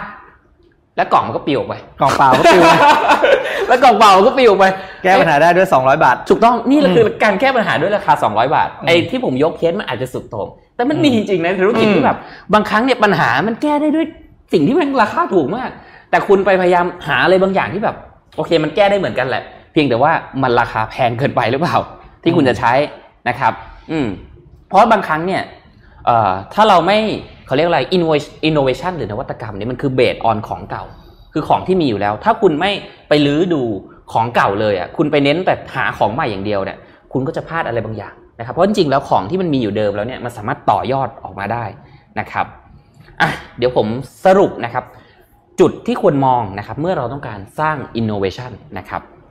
เรื่องแรกก็คือหนึ่งนะครับฝั่งของคน เราต้องโฟกัสว่าเขาเนี่ยต้องการไหมนะครับ หรือ buyer มี buyer surplus หรือเปล่านะครับอืมจุดไหนที่ทำให้คนยอมจ่ายเงินนะครับ ฝั่งของฟิสิกส์ก็คือเอาง่ายๆเลยคือ มันเป็นไปได้หรือเปล่า และอย่าลืมนะครับ เทคโนโลยีหรือสิ่งที่มีมาก่อนหน้า หรือโปรดักที่มีมาก่อนหน้า หรือคู่แข่งของเราก็ตามแต่ลองไปดูหน่อยว่า ถ้าเราหยิบมาเนี่ยแล้วมา dev ต่ออีกนิดหน่อย มันจะสร้างเป็นอินโนเวชันเล็ก ๆ ได้ไหมเพราะบางครั้งเนี่ยอินโนเวชันมันไม่ใช่สิ่งที่เป็นเป็นอะไรที่ใหญ่โตนะครับอย่างร่มที่มัน ถ้าเคยเห็นร่มสักอันหนึ่งอะครับ ที่อ่าตรงปลายเวลาเราถือมันจะมีหลุมไปนิดนึงอะอืมอืมอืมเพื่อใส่ถุงแกงใส่ถุงอันนั้นอะอย่างสำหรับผมนั่นคือ innovation และมันอืมตอบโจทย์กับผู้บริโภคมากนะครับจริงๆนั่นนี่คือแอปใช่ไหมทุกวันนี้ซื้อหน้ากากนี่ใส่อยู่เลยคือหน้าแอปตอนนี้ใช่ไหมโอ้ถอดออกมาเป็นคนนี้ถ้าหน้าผมนี่ไม่ไม่นั่งอยู่นี่นะไปโพสอินสตาแกรมเก็บเงินดีกว่าอ่าโอเคนะครับ ผมปิดท้ายด้วยกรณีของเอ่อมสตีฟจ็อบแล้วกันอืมนะครับอ่าอ่า หนังสือที่พี่แทบเพิ่งแจกไปเมื่อไม่กี่วันก่อนนะครับ หลายคนน่าจะอาจจะได้อ่านกันแล้วนะครับ ก็คือว่าระหว่างที่ทุกคนเนี่ยกำลังแข่งขันกันแบบดุเดือดเลยนะ ในตลาดของโน้ตบุ๊กบางลง เบาลง ดีขึ้น แรงขึ้นเร็วขึ้นอะไรอ่าทุกอย่างนะครับ แต่ในที่ประชุมเนี่ย Apple กลับมาคิดถึงลูกค้ากลุ่มหนึ่งแบบคิดง่าย ๆ เลยนะว่า เออเนี่ย บางครั้งอะ เราก็อยากได้อะไรที่แบบมันมานั่งอยู่กับเรา แล้วก็เปิดง่าย ๆ โดยที่แบบไม่ต้องหนักน้ำหนักเบา แล้วก็สามารถใช้ได้ ไม่ต้องแรงมากก็ได้ ขอแค่เล่นโซเชียลมีเดียได้ หรือว่าดูวิดีโออะไรบางอย่างได้ แล้วฟังเพลงได้ เล่นเกมนิดหน่อยได้ เอาโจทย์มีแค่นั้นพอนะครับ มันเลยเป็นที่มาของตัว iPad นะครับ นี่คือสิ่งที่เกิดขึ้น จริง ๆ แล้ว innovation เนี่ยถามว่ามันเป็น big innovation ไหม big deal ไหมไม่ใช่นะ มันเกิดขึ้นจากสิ่งที่มีมาอยู่แล้ว ก็คือตัว i- iPhone นะครับก็แค่เอา iPhone อะมาขยายจอ จนทุกวันเนี้ย iPad ถือว่าเป็นสินค้า ชนิดหนึ่งที่เรียกว่ามีทุกแบรนด์อืมทุกทุกแบรนด์แล้วก็ทุกคนน่าจะมีนะครับ แล้วทุกแบรนด์ก็ทำออกมาขายนะครับอะขอสไลด์ถัดไปครับ ก็คือจริง ๆอะบางทีอะเราก็มี passion นะครับ มีความหลงใหลในการทำบางสิ่งบางอย่างแบบมาก ๆเลยนะครับ แต่บางทีเนี่ยไอ้ passion หรือการที่เราคิดเนี่ยมันเป็นความคิดของเราคนเดียวไงคนอื่นไม่ได้อยากได้กับเรานะ คือคิดกูเออกูเออเองเข้าใจเองแล้วก็เจ๊งเองเจ๊งอยู่คนเดียวระหว่าง stage แรกไงช่วงฝันน่ะอ่าที่ที่แทบช่วงเศร้าฝันอะใช่ก็คิดความเองคิดเราเออแม่งเองสุดยอดแล้วอ่าเออความคิดเรานี่แม่งเทพสัสๆเลยเอ้ยขอโทษขออภัยฮะขออภัยอินไปนิดนึงอืมแต่ว่าที่สุดแล้วเนี่ย คุณก็เจ๊งอยู่คนเดียวนะครับอืมเพราะฉะนั้นเนี่ย ผมสรุปให้เลยว่า บางครั้งเนี่ยนะครับ ธุรกิจหรือ product ที่คุณทำเนี่ย มันไม่ได้ล้มเหลวในแง่ของการอินโนเวชันที่คุณทำแล้วกัน มันไม่ได้ล้มเหลวในแง่ของการที่มันไม่ได้เป็นของใหม่หรือของเจ๋งนะอืมแต่มันล้มเหลว เพราะไม่มีใครอยากได้ อืมอันนี้คือคีย์สำคัญคือฮิวแมนนะครับอืมอะสำหรับเจ็ดโมงครึ่งวันนี้สิบห้าอืมนาทีเป๊ะๆเลยนะครับ น่าสนใจครับนะอืมส่งสาระยอดเยี่ยมนะครับจริงๆแล้วของเจ๋งไม่สำคัญเท่าของที่มีคนอยากได้ ใช่ครับเนาะอืมในเรื่องนี้ อานนท์จะพาไปไหนครับนนท์พาไปที่ช่วงทรัมป์ประจำวันดีกว่าฮะอะวันนี้ทะเลาะกับใครดีครับ วันนี้ไม่ไม่ทะเลาะกับใครไม่ทะเลาะกับใครวันนี้อ่าวันนี้พี่อ่าทรัมป์แกมาดี วันนี้มาดีนะครับ คือทุกคนรู้อยู่แล้วว่าโดนัลด์ทรัมป์เนี่ยก่อนอันนี้เขาก็เคยออกมาบอกแล้วว่าเขาอะบอกว่าคนที่ใส่หน้ากากอนามัยเนี่ยไม่ได้ใส่เพื่อป้องกันโควิด -19 หรอกแต่ใส่เพราะว่าต่อต้านเขาอืมคือกับแบบไม่สนับสนุนเขาอะทีนี้ ประเด็นก็คือเมื่อวานเมื่อวานนี้เนี่ยนนท์เล่าเรื่องหนึ่งของคุณหมอดรฟาวซีใช่ไหมครับซึ่งเป็นโอเคเป็นหมอใหญ่ของเป็นที่ปรึกษาของโดนัลด์ทรัมป์นี่แหละเขาก็ออกมาแนะนำรัฐบาลว่าเฮ้ยจริงๆ รัฐบาลคุณควรจะออกมาเหมือนแบบบังคับให้คนอเมริกันเนี่ยใส่หน้ากากนะทำ social distancing นะไม่งั้น เราอาจจะเจอผู้ติดเชื้อวันละแสนหนึ่งก็ได้ ทีนี้ทรัมป์ก็ออกมาให้สัมภาษณ์แล้วครับเมื่อวานนี้นะครับทรัมป์เนี่ยเขาบอกว่าโอเคเขา quote คำเลยนะ I'm all for mask คือ ผมผมสนับสนุนการใส่หน้ากากเต็มที่เลยนะ ผมไม่มีปัญหาอะไรกับเรื่องนี้เลย ซึ่งซึ่งก่อนหน้านี้เหมือนจะมีนะ ตอนนี้เหมือนจะกลับแอบกลับคำนิดนึงนะครับเขาบอกเขาไม่มีปัญหาเลยกับการสวมใส่หน้ากากอนามัยนะครับ แต่เขาจะใส่ก็ต่อเมื่อคือตัวผมเองก็ใส่ แต่ว่าเขาจะใส่ก็ต่อเมื่อเวลาที่ไม่สามารถที่จะทำโซเชียลดิส a ทนซิ่งได้ คือไม่สามารถจะเว้นระยะห่างกับคนอื่นได้ในระยะ 2 เมตร หรือว่าในช่วงเวลาที่ เป็นคนแออัดมากๆ เข้าไปในพื้นที่ที่มีคนเยอะมากเขาก็จะใส่ แล้วเขาก็บอกด้วยว่าคุณก็เคยเห็นผมใส่แล้วนี่ผมก็เคยใส่หน้ากากอนามัยอยู่ไม่ได้ไม่ใส่เลยนะครับแต่ว่าในสถานการณ์ที่เขาเจอปกติ เช่นอยู่ในทำเนียบขาวหรืออยู่ในพื้นที่ต่างๆเนี่ยมันค่อนข้างที่จะเว้นระยะห่างให้กับตัวเขาเองอยู่แล้วเขาก็เลยไม่ใส่นะครับ แต่นี่ก็เป็นเหมือนการออกมากลับคำนิดนึงว่าเฮ้ยคนอเมริกันจะทำตามสิ่งที่ทรัมป์พูดหรือเปล่าว่า ถ้าหากว่าคุณต้องไปในพื้นที่แออัด ไปในพื้นที่ที่มีคนเยอะๆเนี่ยก็ควรจะต้องใส่หน้ากากนะครับ เพราะว่าก่อนหน้านี้เนี่ยมันมีคนออกมาพูดถึงเยอะมาก ไม่ได้เป็นแค่ฝั่งของเดโมแครตเท่านั้น แต่มีนักการเมืองฝั่งของริพับลิกันเองเนี่ยเขาก็ออกมาบอกว่าเฮ้ยทรัมป์คุณควรจะออกมาใส่หน้ากากอนามัยนะ เพื่อเป็นตัวอย่างให้กับชาวอเมริกันให้ใส่หน้ากากอนามัยเวลาออกไปในพื้นที่ต่างๆ ไม่งั้นเนี่ยเราจะควบคุมการระบาดแบบรุนแรงแบบนี้เนี่ยไม่ได้แล้วนะครับ ซึ่งก็นั่นแหละครับเป็นการกลับคำของ ทางทรัมป์นะครับทางด้านศูนย์ควบคุมและป้องกันโรคของสหรัฐนะครับหรือว่า CDC นะครับคือในเดือนเมษายนเนี่ยเขาก็เคยออกคำสั่งอยู่แล้วนะครับว่าประชาชนเนี่ยควรสวมใส่หน้ากากอนามัย หรือว่าอาจจะเป็นหน้ากากผ้าก็ได้อย่างในไทยเราก็ใส่หน้ากากผ้ากันเยอะใช่ไหมครับครับคือมันอาจจะไม่ได้ป้องกันโควิด -19 ได้เลย แบบว่าสามารถป้องกันได้ในเชิงแบบแบบ ความละเอียดของรูของมันใช่ไหมครับ แต่ว่ามันก็ป้องกันได้ค่อนข้างเยอะแล้ว เพราะว่าตัวเชื้อโรคเนี่ยมันมักจะมากับตัวสารคัดหลั่งก็คือน้ำลายน้ำมูกต่างๆนะครับ ซึ่งอาจจะเป็นละอองที่อยู่บนลอยอยู่บนอากาศนะครับ ซึ่งก็สามารถป้องกันได้ทั้ง CDC เองเขาก็แนะนำอันนี้อยู่แล้ว แต่ว่าตัวทรัมป์เองเนี่ยแหละ ที่เป็นคนบอกว่าเฮ้ยเขาก็ไม่สนับสนุนใส่หน้ากากตอนช่วงนั้น มันก็เลยทำให้ประชาชนเนี่ยไม่ได้ฟังตามคำสั่งนั้นก็เลยส่งผลให้ คนอเมริกันเนี่ยก็เลยไม่ได้ทำตามเท่าไหร่ แล้วเราก็เห็นแล้วว่าตัวเลขของผู้ติดเชื้อเนี่ยค่อนข้างพุ่งขึ้นมาสูงนะครับอย่างเมื่อวานนี้เนี่ยในช่วง 24 ชั่วโมงที่ผ่านมาเนี่ยนะครับสหรัฐพบผู้ติดเชื้อนะครับ 52,000 คนในวันเดียว นะครับแค่ 24 ชั่วโมงเท่านั้นนะครับแล้วตอนนี้เนี่ยสหรัฐติดเชื้อมากกว่า 2.7 ล้านคนแล้ว แล้วก็มีผู้เสียชีวิตตอนนี้อย่างน้อย 128,000 คนนะครับก็หวังว่าการออกมากลับคำครั้งนี้ของทรัมป์เนี่ยน่าจะทำให้คนอเมริกันกลับมาใส่หน้ากากกันได้นะครับอืมนนท์ไปต่อขอไปต่อที่ IMF ต่อเลยอะไปเลยครับนะกองทุนการเงินระหว่างประเทศนะครับ IMF เนี่ยเขาได้ออกมาก่อนหน้านี้เขาออกมาปรับการคาดการณ์การเติบโตของเศรษฐกิจโลกใช่ไหมครับจากเดิมเนี่ยเขาคาดว่าจะติดลบ 3%ใช่ไหมครับเขาก็ปรับใหม่เป็นติดลบ 4.9%นะครับทีนี้เมื่อวานนี้เมื่อวันอังคารนะครับเขามีการพูดถึง การปรับลดการประมาณการเติบโตของเศรษฐกิจในเอเชียครับ จากเดิมเนี่ยเขาคาดการณ์ไว้ในเดือนเมษายนนะครับว่าเศรษฐกิจของเอเชียเนี่ยน่าจะขยายตัว 0%ก็คือก็คือไม่ลดไม่โตครับเพราะว่าเอเชียเนี่ยต้องบอกว่าเป็นอ่าภูมิภาคที่มีการเติบโตของเศรษฐกิจแบบแข็งแกร่งมาโดยตลอดนะครับเติบโตทุกปีนะครับสำหรับเอเชียนะครับแต่ว่าตอนนี้เนี่ย มีการปรับลดแล้วนะครับ ติดลบ 1.6%นะครับในปีนี้นะครับ แต่อย่างไรก็ตามเขาก็คาดว่าในปีหน้าเนี่ยถ้าหากว่าไม่มีการระบาดในระลอกที่2เนี่ยนะครับเศรษฐกิจในเอเชียเนี่ยน่าจะเติบโตประมาณ 6.6%นะครับถ้าหากว่ามาตรการการสนับสนุนของรัฐบาลต่างๆ รวมถึงรัฐบาลกลางหรือรวมถึงธนาคารกลางเองเนี่ย ถ้าเหมาะสมแล้วก็ได้ผลจริง ๆ ในปี 2021 เราน่าจะได้เห็นการขยายตัวของเศรษฐกิจนะครับคุณชานยองรีนะครับซึ่งเป็น Director of Asia Pacific นะครับของทาง IMF เนี่ยเขาก็บอกว่า โอเคทั้งโลกตอนนี้เนี่ยได้รับผลกระทบกันหมด แน่นอนว่าเอเชียก็ไม่ใช่ข้อยกเว้นนะครับเอเชียก็ได้รับผลกระทบเช่นเดียวกันก็เลยมีการปรับการคาดการณ์จากเดิมที่เติบโต 0%เป็นติดลบ 1.6%นะครับอืม อืมอะเดี๋ยวพาไปที่สหรัฐอเมริกาอีกนิดนึงนะครับ มีครับข่าว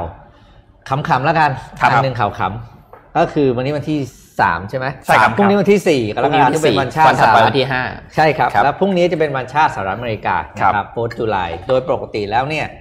ขอภาพที่เพิ่งส่งไปให้ด้วยนะครับไม่ใช่ครับอีกอันหนึ่งครับ ก่อนหน้านี้ส่งไปยังวะ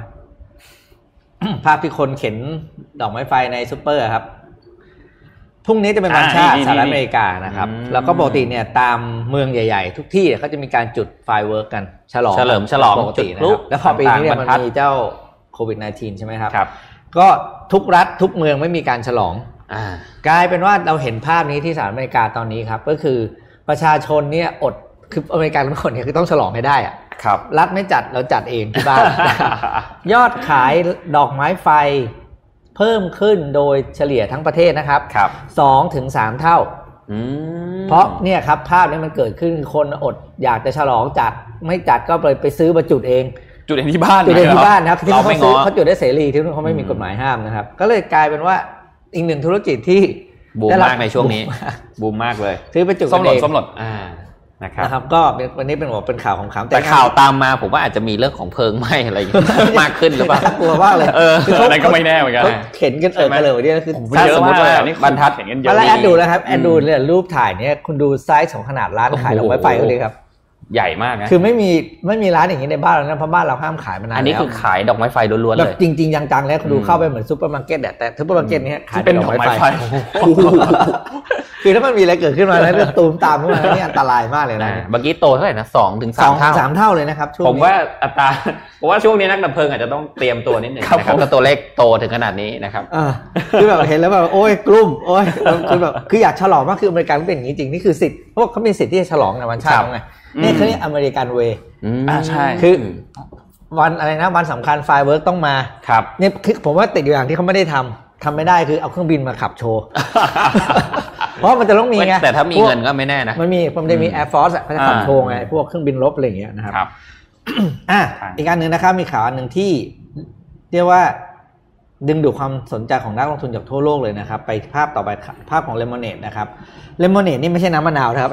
ครับแต่เป็นภาพของ Tech Insurance อืมนะครับ ซึ่งครับเป็นสตาร์ทอัพอีกตัวหนึ่งที่ได้รับความนิยมมากในช่วง 6 ปีที่ผ่านมานะครับ Tech Insurance เป็นเป็น base ที่นิวยอร์กนะครับ เป็นบริษัท insurance ที่เดี๋ยวนี้ทำไมเขาเขามาประกาศตัวเองว่าอืมสโลแกนเขานะครับครับ forget everything you know about insurance อืมโอ้ นะครับก็คือเขาเป็น insurance tech ในแง่ที่ว่าการซื้อขายการคำนวณครับอ่าเขาเรียกเบี้ยใช่ไหมเบี้ยประกันของแต่ละคนเนี่ยทำผ่าน AI ทั้งหมดอ๋อบริษัทนี้ไม่มีตัวแทนนะครับ คือไม่ต้องไม่มีตัวแทนง้อไม่มีเลยไม่มีใครโทรหาคุณ ไม่มีใครโทรมาเสนอแพ็กเกจใหม่ให้คุณ ไม่มีอ่าทุกอย่างใบแจ้งหนี้ไม่มีอะไรเลยอัลกอริทึมทำผ่านแอปพลิเคชันจัดการเดียวโดยคุณกรอกข้อมูลส่วนตัวเข้าไป แล้วมันจะจับวิถีชีวิตของคุณอืมคุณใช้ชีวิตยังไงกินดื่มยังไงมันรู้หมดเลยนะ แล้วมันคำนวณเบี้ยประกันให้คุณว่าคุณควรจะจ่ายเท่าไหร่ในแต่ละอย่างครับ เบี้ยขับรถก็ขับรถคิดครับคิดเบี้ยประกันตามระยะอืมทางที่คุณเดินทางรถใช้รถนะ ไม่ใช่แบบว่าซื้อแล้วจ่ายทั้งเป๋าเป็นปีอย่างนี้นะครับ เมื่อวานนี้ครับเลมอนเน d เขาเรียกว่าเป็นวันแรกที่เข้าสู่ตลาด NYSE นะครับ ราคาจองเนี่ยอยู่ที่ 26โอ้นะครับวันแรกเปิดตลาดเท่าไหร่ market cap เท่าไหร่ market cap เหรอโอ้ย สามร้อยล้านสามร้อยล้านสามร้อยล้าน billion นะสามร้อยล้านสามร้อยดอลลาร์ US US โอเคใช่สามร้อยล้าน US ครับอืมวันแรกที่เปิดตลาดครับ IPO ยี่แปดวันแรกปิดที่อันเดี๋ยวห้าเดี๋ยวสิบเอาผมว่าจะเดานั่นน่ะมีมีตัวเลข high มีตัวเลขไฮมีตัวเลขไฮปิดปิดห้าสิบครับ แต่ไฮของวันเท่าไหร่ไฮสุดของวัน ใช่ เปิดเท่าไหร่นะเมื่อกี้26เปิดยี่หกอ่า ผมให้ปิดห้าสิบผมให้เจ็ดสิบห้าอ่าไฮวัน อ่า เดี๋ยวไม่เฉลยเป็นคำถามของวันนี้เลยแล้วกันดีป่ะเฮ้ยผมมีคำถามแล้วนะพี่เอาละโอเคเป็นผคำถามที่ดีมากโอเคคด้รัวบยเอาเป็นคำถามที่ดีมาก ราคา high ของวันขึ้นไปที่หกสิบเจ็ดจุดสี่ห้าใกล้เคียงสามเท่านะครับโอ้โหของราคาจองนะครับนี่ถือว่าเป็นราคาดูคือทุกคนเยอะมองมากว่าเป็นราคาที่สดใสมากเพราะ insurance insurance เป็นธุรกิจที่ปกติกำไรอยู่แล้วครับแต่อันนี่เป็น insurance ที่ no cost อื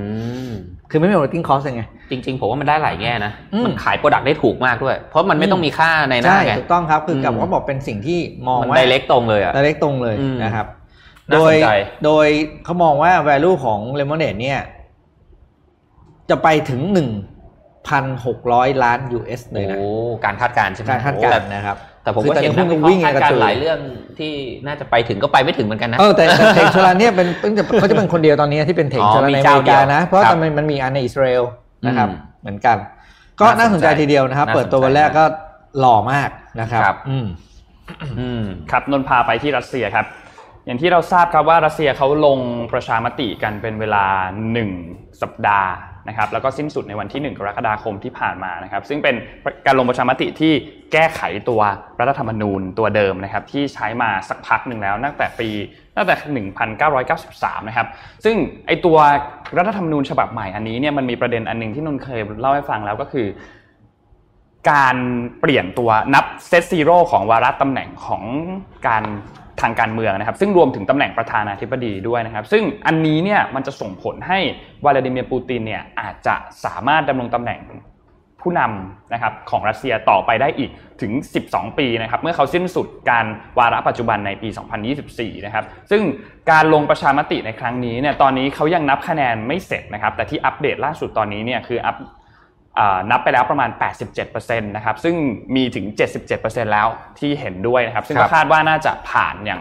ไม่มีข้อกังขาไม่คือไม่มีปัญหาอะไรอะอืมคิดว่าน่าจะผ่านอยู่แล้วนะครับครับซึ่งน่าจะเป็นจุดที่ทำให้ปูตินเนี่ยอาจจะดำรงตำแหน่งประธานาธิบดีได้ถึงปี 2036 ซึ่งตอนนั้นเขาจะอายุ 83 โอ้ นะครับเขาอาจจะอยู่ที่เขาเขาจะนั่งถึงยาวถมจริงเหรออะเป็นนั่นน่ะสินั่นน่ะสิโอ้นะครับอยู่ซึ่งยาวก็จริง ก็น่าสนใจเหมือนกันนะครับครับ แต่ว่าทางแน่นอนทางฝ่ายค้านเองเขาก็ไม่ค่อยเห็นด้วยกับเรื่องนี้อยู่แล้วนะครับ เพราะว่าทางฝ่ายค้านเองก็มองว่ามันดูมีการทุจริตอยู่เบื้องหลังครับแล้วก็เรื่องนี้เนี่ยดูเป็นการที่จะเหมือนเป็นการรัฐประหารทางรัฐธรรมนูญนะครับเพราะว่าตัวปูตินเองเนี่ยเขาก็พยายามคือนนท์มองว่าเขาก็พยายามที่จะหาตัวแทนที่เหมาะสมอยู่แต่อาจจะยังไม่เจอครับนะครับสำหรับเรื่องนี้เชิญเชิญนะต่อเลยฮะครับเอาหนังสือมาให้ดูเฉยๆครับครับ โอเคะเล่าต่อได้เลยฮะ นี่คือเรื่องของที่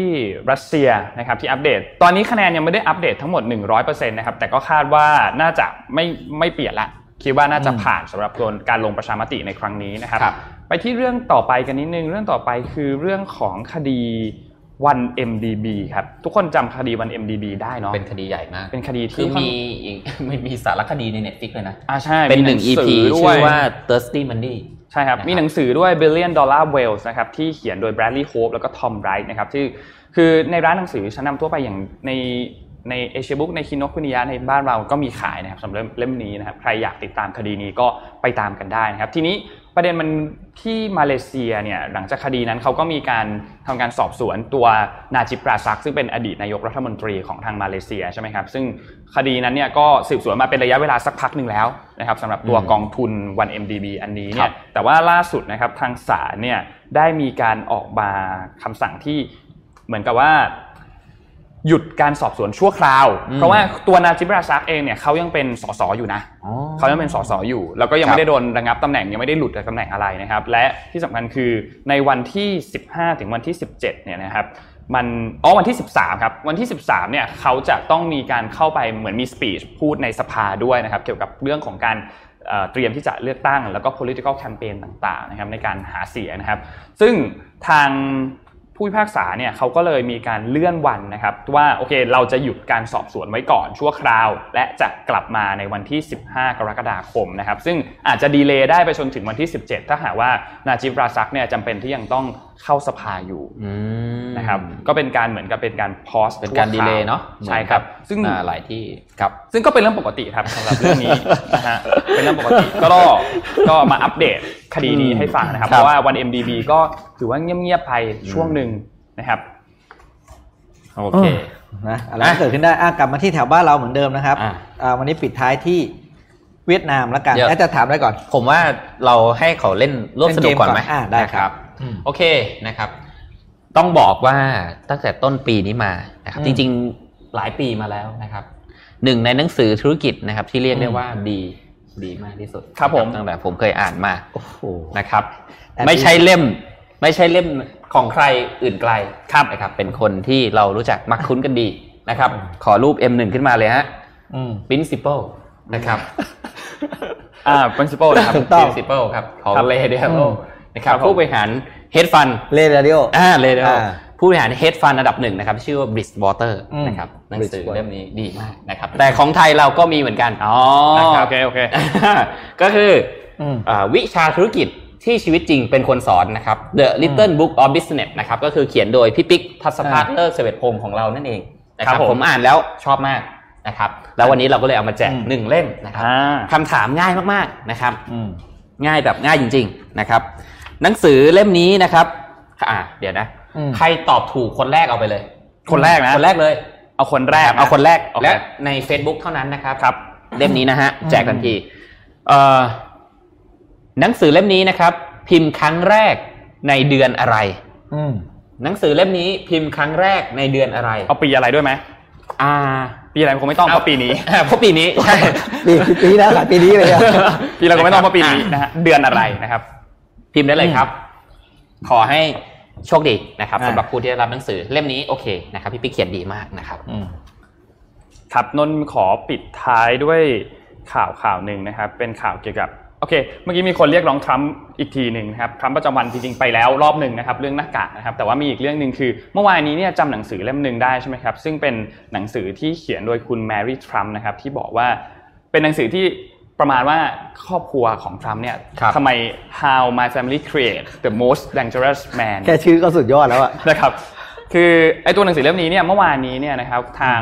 ผู้อ่าผู้พิพากษาของนิวยอร์กเนี่ยนะครับเขาได้ออกมาระงับการจำหน่ายหนังสือเล่มนี้ชั่วคราวที่จะมีการจำหน่ายในวันที่ 28 กรกฎาคมนี้นะครับ แต่ว่าตอนนี้เนี่ยทางทางด้านผู้พิพากษานะครับเขาได้ออกมาทำการยกเลิกคำสั่งนี้แล้วนะครับ ที่ห้ามขายก็คือตอนเนี้ย ขายได้แล้วนะครับอืมในวันที่ 28 กรกฎาคมนี้วางแผนได้ตามปกติแล้วนะครับ ก็ถือเป็นข่าวร้ายของทางด้านโดนัลด์ทรัมป์แล้วก็ทางด้านข่าวร้ายน้องชายของเขาเป็นโรข่าวเบิร์ร้ายตทรัทีมเดียวป์นะฮะเป็นข่าวร้ายทีเดียวฮะทรัมป์ตอนนี้อ่ามีมีหนังสือถึง 2 เล่มคที่รับเตรียมที่จะโจมตีมัเขานมันแฉเขาอะอ่าเตรียมที่จะแฉเขานะครับ ก็คือ The Room Where It Happened ของจอห์นโบลตันนะครับอ่าเล่มนี้วางขายไปแล้วนะครัครับบเรากำลังกำลังหาทางเอามาให้ได้อยู่นะครับ แล้วก็ เล่มที่อีกเล่มหนึ่งก็คือตัวเล่มของคุณแมรี่ทรัมป์นะครับครับ How My Family Create อืม the Most Dangerous Man นะครับ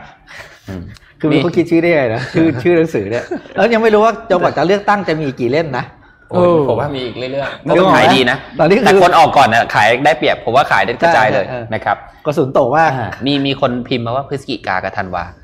ยังไม่ถึงนะครับยังไม่ถึงนะใจเย็นครับใจเย็นครัใจบผมเย็นครับเราเราไม่ได้คาดการณ์อนาคตโอขนาดเคนั้นนะครับได้ครับอะพี่ปิ๊กมีอะไรเพิ่มไหมเดี๋ยวผมจะขอสั้นๆเกี่ยวกับเอาเลยไหน Netflix ฟิกเลยครับไหนฟิกเลยปิดนะครับท้ายก็ได้คือเลยว่าเอ่ออย่างนี้ฮะเรื่องของ innovation เรื่องของอะไรต่างๆ ที่ผมพูดไปนะครับมันจะเกิดขึ้นไม่ได้เลยถ้าสิ่งสำคัญที่สุดนะครับที่เราไม่มีนะครับอืมนั่นคือคนนะครับเพราะคนคือสิ่งที่ทำให้เกิด innovation นะครับหนังสือเล่มนี้เป็นหนังสือเกี่ยวกับ การ management อ่าหลายประเด็นอาจจะดู aggressive เกินไปนะครับ หลักๆ เน้นไปที่การ manage คนนะครับ ผมยกตัวอย่างนะครับ มันมีประโยคหนึ่งนะครับ ที่บอกว่า Netflix เนี่ยทำหลายอย่างนะครับ เพื่อเป็นตัวอย่างเรื่องความจริงใจก็คือทำแบบจริงจังนะครับ แต่อย่างหนึ่งที่เราทำเสมอคือการริเริ่ม ยกเลิกและทำต่อนะครับอืมโดยหนึ่งในเรื่องเนี่ยในใน point สำคัญของการ manage สไตล์ Netflix เนี่ยนะครับมันคือการพร้อมที่จะปรับเปลี่ยนทุกอย่างอืม เพื่อให้คอธุรกิจยังอยู่นะครับ ไม่ว่าจะเป็นคนเป็นระบบเป็นซิสเต็มต่างๆนะครับ การจ้างงานเนี่ยโดยเอ่อปกติอะครับ Netflix เขาจะพยายาม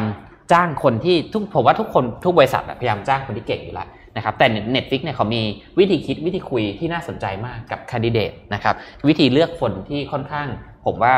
ตัวผมเองก็เอามาปรับใช้หลายเรื่องนะครับแล้วมันก็ได้ผลนะครับสำหรับใครที่ management อยู่นะครับลองอ่านเล่มนี้ดู นะครับทำไม Netflix ถึงมีแต่คนโคตรเก่งนะครับอืมโดยแพตตี้แมคคอร์ดนะครับแนะนำมันอืมนะครับ อันนี้ไม่ได้แจกอันนี้ของผมอืมนะครับผมถ้าของพี่ปิ๊กเดี๋ยวผมแจกอ่าอ่านะครับโอเคชัดเจนตรงไปตรงมา วันนี้น่าจะครบถ้วนพี่ปิ๊กมีอะไรเพิ่มไหมครับอย่าลืมว่าเราหยุด 4 วันรวดเลยนะคอ๋รัอบใช่ครับอ่าเราหยุดเสาร์อาทิตย์จันทร์อังเพราะแอคาดรเขาจะไปเขาจะไปไปเข้าวัดทำบุญ เข้าวัดทำบุญนะครับครับ ช่วงนี้เราราศีค่อนข้างตกนิดนึงปีชง ปีครับชงครับนะครับก็เลยรู้สึกว่าอยู่หัวโต๊ะตลอดนะนะคครัรับบแล้วก็กลับมาพบกันอีกครั้งวันพุธนะครับ แล้วก็ได้ขอบคุณหน้ากากเซีผ้ายไหมนะครับพัสยานะครับหน้ากากผ้าไหมพัสยาที่อยู่กับเราทุกเช้าเลยนะครับหครับน้ากากผ้าไหมพัสยานี่กันน้ำกันฝุ่น PM 2.5นะครับแล้วก็มีให้เลือกถึง 70 สีนะครับรายได้ส่วนหนึ่งเอาไปบริจาคให้กับผู้ที่ได้รับผลกระทบจากโควิด -19 ด้วยนะครับรวมถึงเสื้อสูทของเราที่เราใส่กันอยู่ทั้งคู่ทั้ง 3 คนเลยนะครับ เสื้อสูทตัวนี้ราคาสวย2,790มากบาทนะครับแล้วก็หาได้แล้วตามช็อปของพัสยาสวยจริงๆซื้อออนไลน์ก็ได้นะครับครับใครมองหาเสื้อสูทดีๆ อยู่ก็ลองไปเลือกของพัสยาดูครับนะครับฝากพัสยาไว้ด้วยนะครับอืมขอบคุณที่อยู่กับพวกเรานะครับนะครับโอเคก็ไว้เจอกันอีกทีหนึ่งวัวันนพุธเลยวันพุธนะครับวันมีพุโอธกาสก็นะครับเราไม่หยุดข้วัดสองวันเข้าวัดทำบุญนะคครัรับบทำจิตใจให้สสงบบายนะครับครับ แล้วก็พบดูนแลวันรักพุธษานะคสุบขภาพตัวเอง แล้วก็ช่วงวันหยุดนี้คิดว่าคงหลายๆคนคงไปเที่ยวเดินทางกันเยอะนะครับ ก็ขับรถกันอย่างระมัดระวังด้วยนะครับ ขอให้ทุกคนเดินทางปลอดภัยกันทุกคนนะครับโอพบกันเคใหม่วันพุธนะครับ สวัสดีครับครับสวัสดีครัสวัสดีครับบสวัสดีครับ Mission Daily Report